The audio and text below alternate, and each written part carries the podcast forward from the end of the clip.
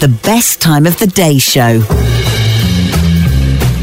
Thanks to you over the years, you've come up with some brilliant ideas on the late night show I used to do on Radio 2. And uh, one of them was actually the whole idea that just because you're a famous person, in what way does that make you a better person or more important than someone like us, for instance? So, someone you actually see on the television, why should their opinion or whatever they do be more important than ours? Or why should they get preferential treatment to us? So that's where we started from. And then we got on to the idea of if you meet a famous person, why do you ask for their signature? The whole idea of autographs is very. I've got autographs. Books have been signed by authors and things like that. But you think, really, why? Where did that come from? Hello, you're a famous person. Yes. I want your signature on a piece of paper, please, which I should probably I'll lose at some point. Uh, or if I don't get it, you know, another signature to authenticate it, I'll never be able to sell it on eBay 20 years later when you're dead. So what is the point of autographs? And then, of course, it struck us. What better way?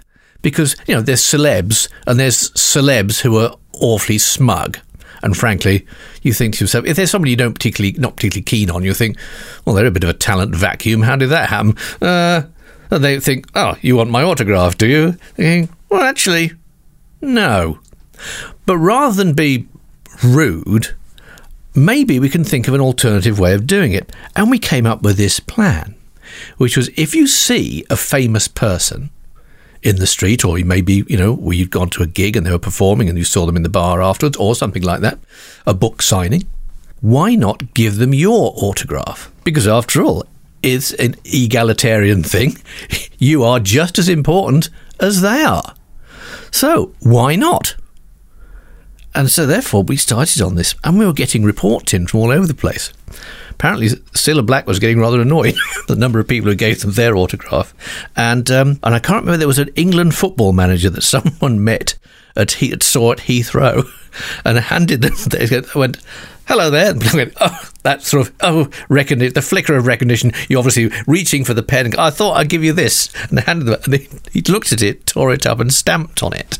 So therefore, it just goes to show you can tell the person, you can tell the caliber of the famous person with a they find it funny, or b they get furiously offended when that actually happens. And I, th- I gather I don't know how true this is because I've not actually spoken to him about it, but uh, Roy Wood actually when some proffered him an autograph, said, oh, not that bloke on the radio again. He's always doing this. So uh, that was actually a win-win for real people against the famous. And you know, most of them, most of the celebs, I'm delighted to say that we I heard about that you gave your autograph to, took it in good part. You know, one or two of them less so. Which you go right. If you ever want to know about the websites are full of you know what such and such like as a human being. Oh, he's really nice. Oh, I hated him, sort of thing. So you can tell. Offer a famous person your autograph.